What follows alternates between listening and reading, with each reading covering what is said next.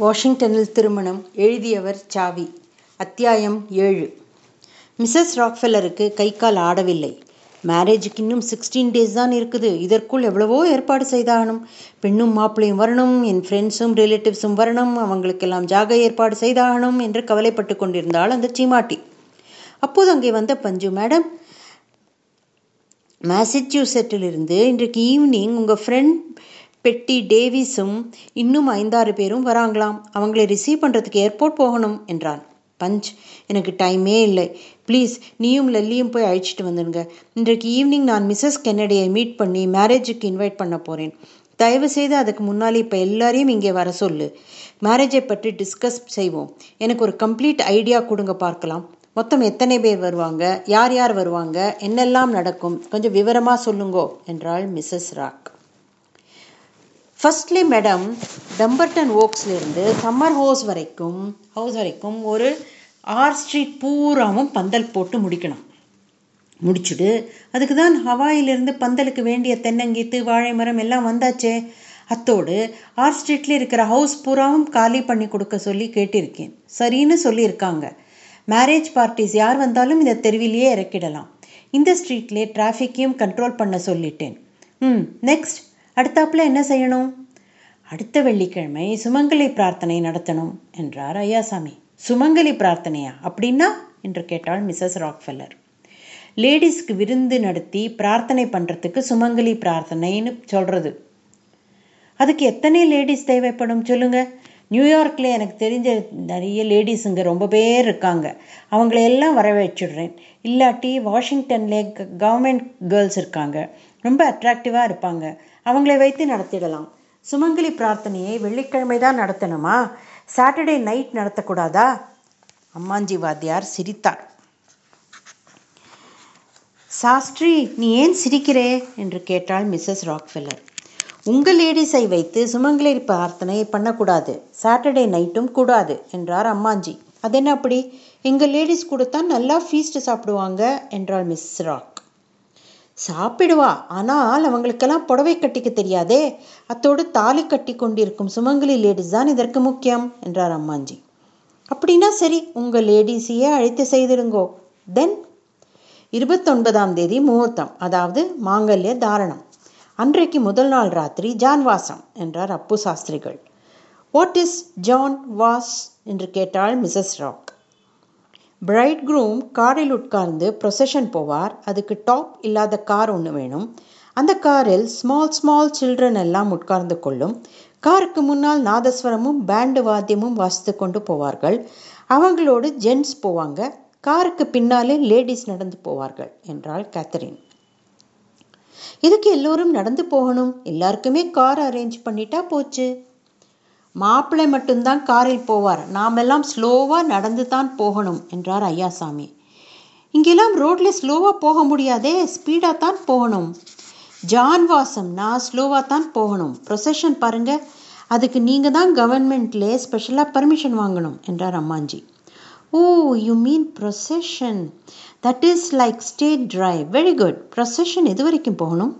ஏதாவது ஒரு கோயிலேருந்து கல்யாண வீட்டுக்கு போவது தான் சம்பிரதாயம். இங்கே அப்ரஹாம் லிங்கன் மண்டபம் தான் இருக்குது ஆகையாலே அந்த மண்டபத்திலே போய் கொஞ்ச நேரம் காற்றாட உட்கார்ந்து விட்டு திரும்பி விடலாம் என்றார் அம்மாஞ்சி. ஏன்? ஜெஃபர்சன் மண்டபத்திலே கூட உட்காரலாமே? அந்த இடமும் ரொம்ப அழகாகத்தான் இருக்குது என்றார் சாம்பசிவ சாஸ்திரிகள். அங்கே வேண்டாம். அது கொஞ்சம் டிஸ்டன்ஸ் அதிகம். அதோடு லிங்கன் மண்டபத்திலிருந்து வியூ ஒண்டர்ஃபுல்லாக இருக்கும். செரி ட்ரீஸ் எல்லாம் பூத்து குலுங்குற அழகு டைடல் பேசின் வாட்டர்ல ரிஃப்ளெக்ட் ஆகிறப்போ தேவலோகமாக இருக்கும். ஜான்வாசத்துக்கு என்றே பிளான் போட்டு கட்டின மாதிரினா இருக்கு லிங்கன் மண்டபம் என்றார் அம்மாஞ்சி. ஒருவேளை இங்கேதான் லிங்கனுக்கு ஜான்வாசம் நடந்ததோ என்னவோ என்றார் சாஸ்திரிகள். சாஸ்திரிகளே பேசாமல் வாயை மூடிக்கொண்டு இருமையா? காட்டன் சார் ஜான்வாசத்தின் போது கேஸ் லைட்டுக்கும் நரிக்குறவாளுக்கும் ஏற்பாடு பண்ணியாச்சா? என்று கேட்டார் அம்மாஞ்சி. கேஸ் லைட் வேறு எதுக்கு? வாஷிங்டனில் இருக்கிற லைட் போதாதா? என்றாள் மிஸ்ஸஸ் ராக். இந்த கேஸ் லைட் கூடாது. எங்கள் ஊர் கேஸ் லைட் தான் சம்பிரதாயம் என்றார் அம்மாஞ்சி.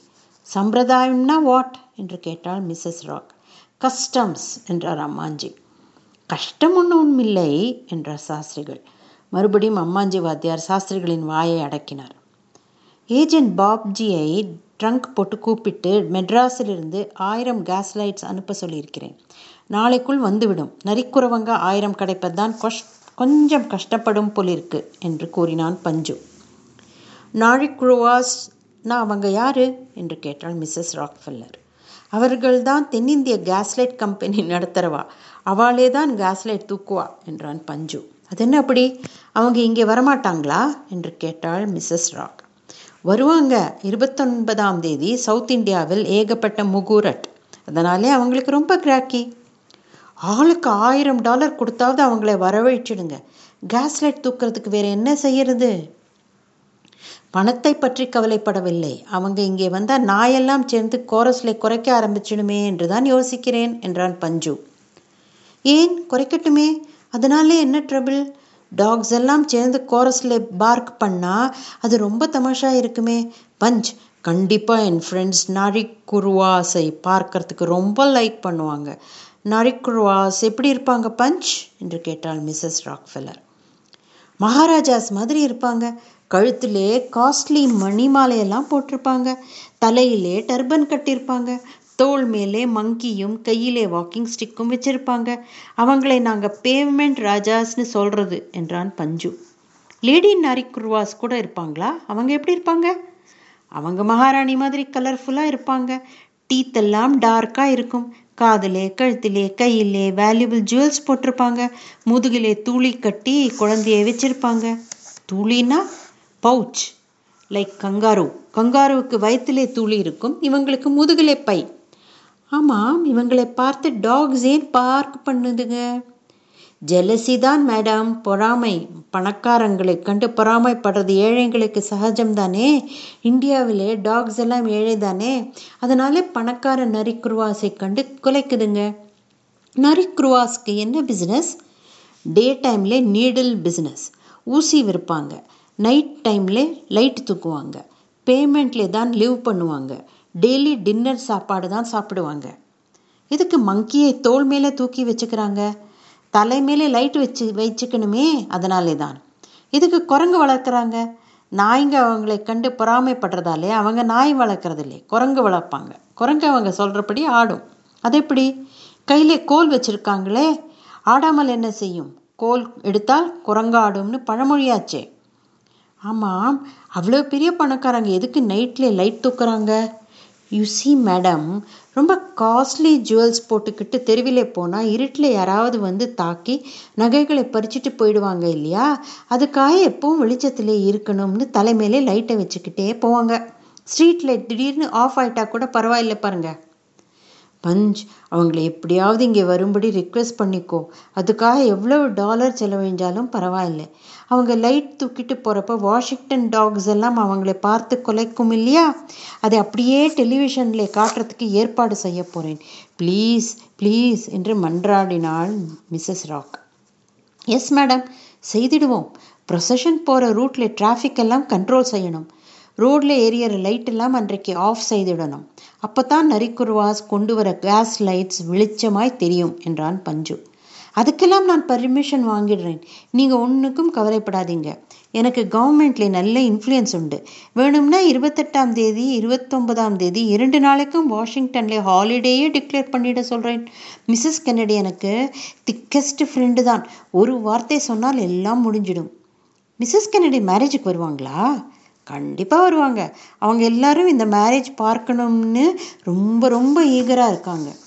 அப்புறம் நரிக்குருவாஸ் எத்தனை பேரையும் எங்கே இறக்கலாம்?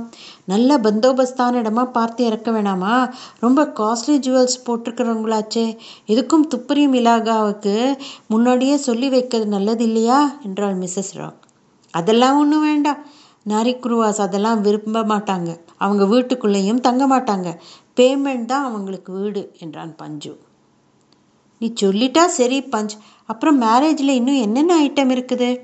காசி யாத்திரை போகிறது இன்னொரு ஐட்டம் அது ரொம்ப வேடிக்கையாக இருக்கும் என்று குறுக்கிட்டார் அம்மாஞ்சி. அது என்ன அது? மாப்பிள்ளை பெனாரஸ் டூர் போகிறதுக்கு காசி யாத்திரைன்னு பேர் என்றார் அம்மாஞ்சி.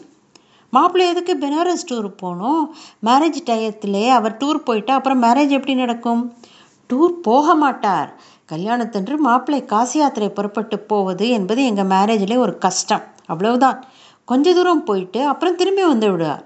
இங்கே அமெரிக்காவில் பெனாரஸ் கிடையாதே. அதனாலே யூனியன் ஸ்டேஷன் பக்கமாக கொஞ்ச தூரம் போயிட்டு திரும்பி வந்து விடட்டும் என்றார் அம்மாஞ்சி. உங்கள் மேரேஜில் ரொம்ப பெக்யூலியர் கஸ்டம்ஸ் எல்லாம் இருக்குதே. எல்லாம் ரொம்ப ரொம்ப வேடிக்கையாக இருக்கும் போல இருக்குதே. அதை ஏன் கேட்குறீங்க? அப்புறம் ஊஞ்சல் மாலை மாற்றுதல் பாலிகை விடுதல் நலங்கிடுதல் இப்படி எவ்வளவோ கஸ்டம்ஸ் இருக்குது. இன்னொரு சமாச்சாரம் சம்பந்தி சண்டைன்னு ஒன்று வரும். அதுதான் கல்யாணத்திலே முக்கியமான ஐட்டம் மை காட் எதுக்கும் தாலி கட்டுறதுலேருந்து முன்னாடியே இதுக்கெல்லாம் ஒரு ரிஹர்சல் நடத்தி பார்த்து விடலாமே என்றாள் மிஸ்ஸஸ் ராக் வேண்டாம் மேடம் தாலி கட்டுறதுக்கெல்லாம் ரிஹர்சல் நடத்த முடியாது. ஒரு தரம் கட்டினால் கட்டினது தான் ரியலாக தான் கட்டணும். அப்படின்னா சரி இன்னும் மெட்ராஸ்லேருந்து என்னென்ன வரணும்?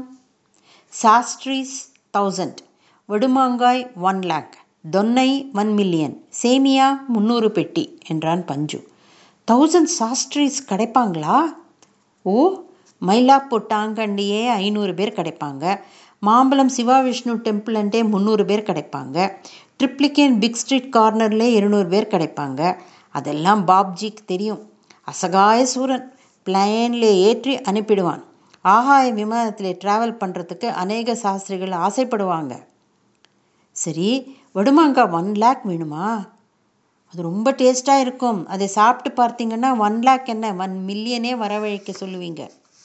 என்ன காஸ்ட் ஆகும்? தௌசண்ட் டென் டாலர் தான். அவ்வளவுதானா? வெரி சீப் ஒன் க்ரோர் அனுப்ப சொல்லிடு. ஸ்டாக்கில் இருக்கட்டும். அப்புறம் தொன்னை ஒன் லேக் தொன்னைங்கிறது கப்பு மாதிரி இருக்கும். அதில் பாயசம் ரசம் ஐஸ்கிரீம் எல்லாம் வச்சுக்கிட்டு சாப்பிட்லாம். பாயசம்னா பாயசம்னா அது ஒரு liquid sweet semiya payasam will be very nice என்றான் பஞ்சு. சேமியா பாயசமும் வேண்டாம் ரஷ்யா பாயசமும் வேண்டாம். இந்தியன் பாயசமே போட சொல்லு என்று குறுக்கிட்டாள் லோரிட்டா. சேமியா என்றால் அது ஒரு தேசம் இல்லை வறுமிசில்லி என்றான் பஞ்சு. அப்படியா? அப்போ சேமியா பாயசமே செய்யட்டும் என்றாள் லோரிட்டா டம்பர்டன் ஒர்க்ஸ் பங்களாவிலே கோல்ட் ஸ்மித்ஸ் ஜுவல்ஸ் செய்துட்டு இருக்காங்க பார்க்கலாம். வரீங்களா? என்று அழைத்தாள் மிஸ்ஸஸ் மூர்த்தி. ஓ போய் பார்க்கலாமே.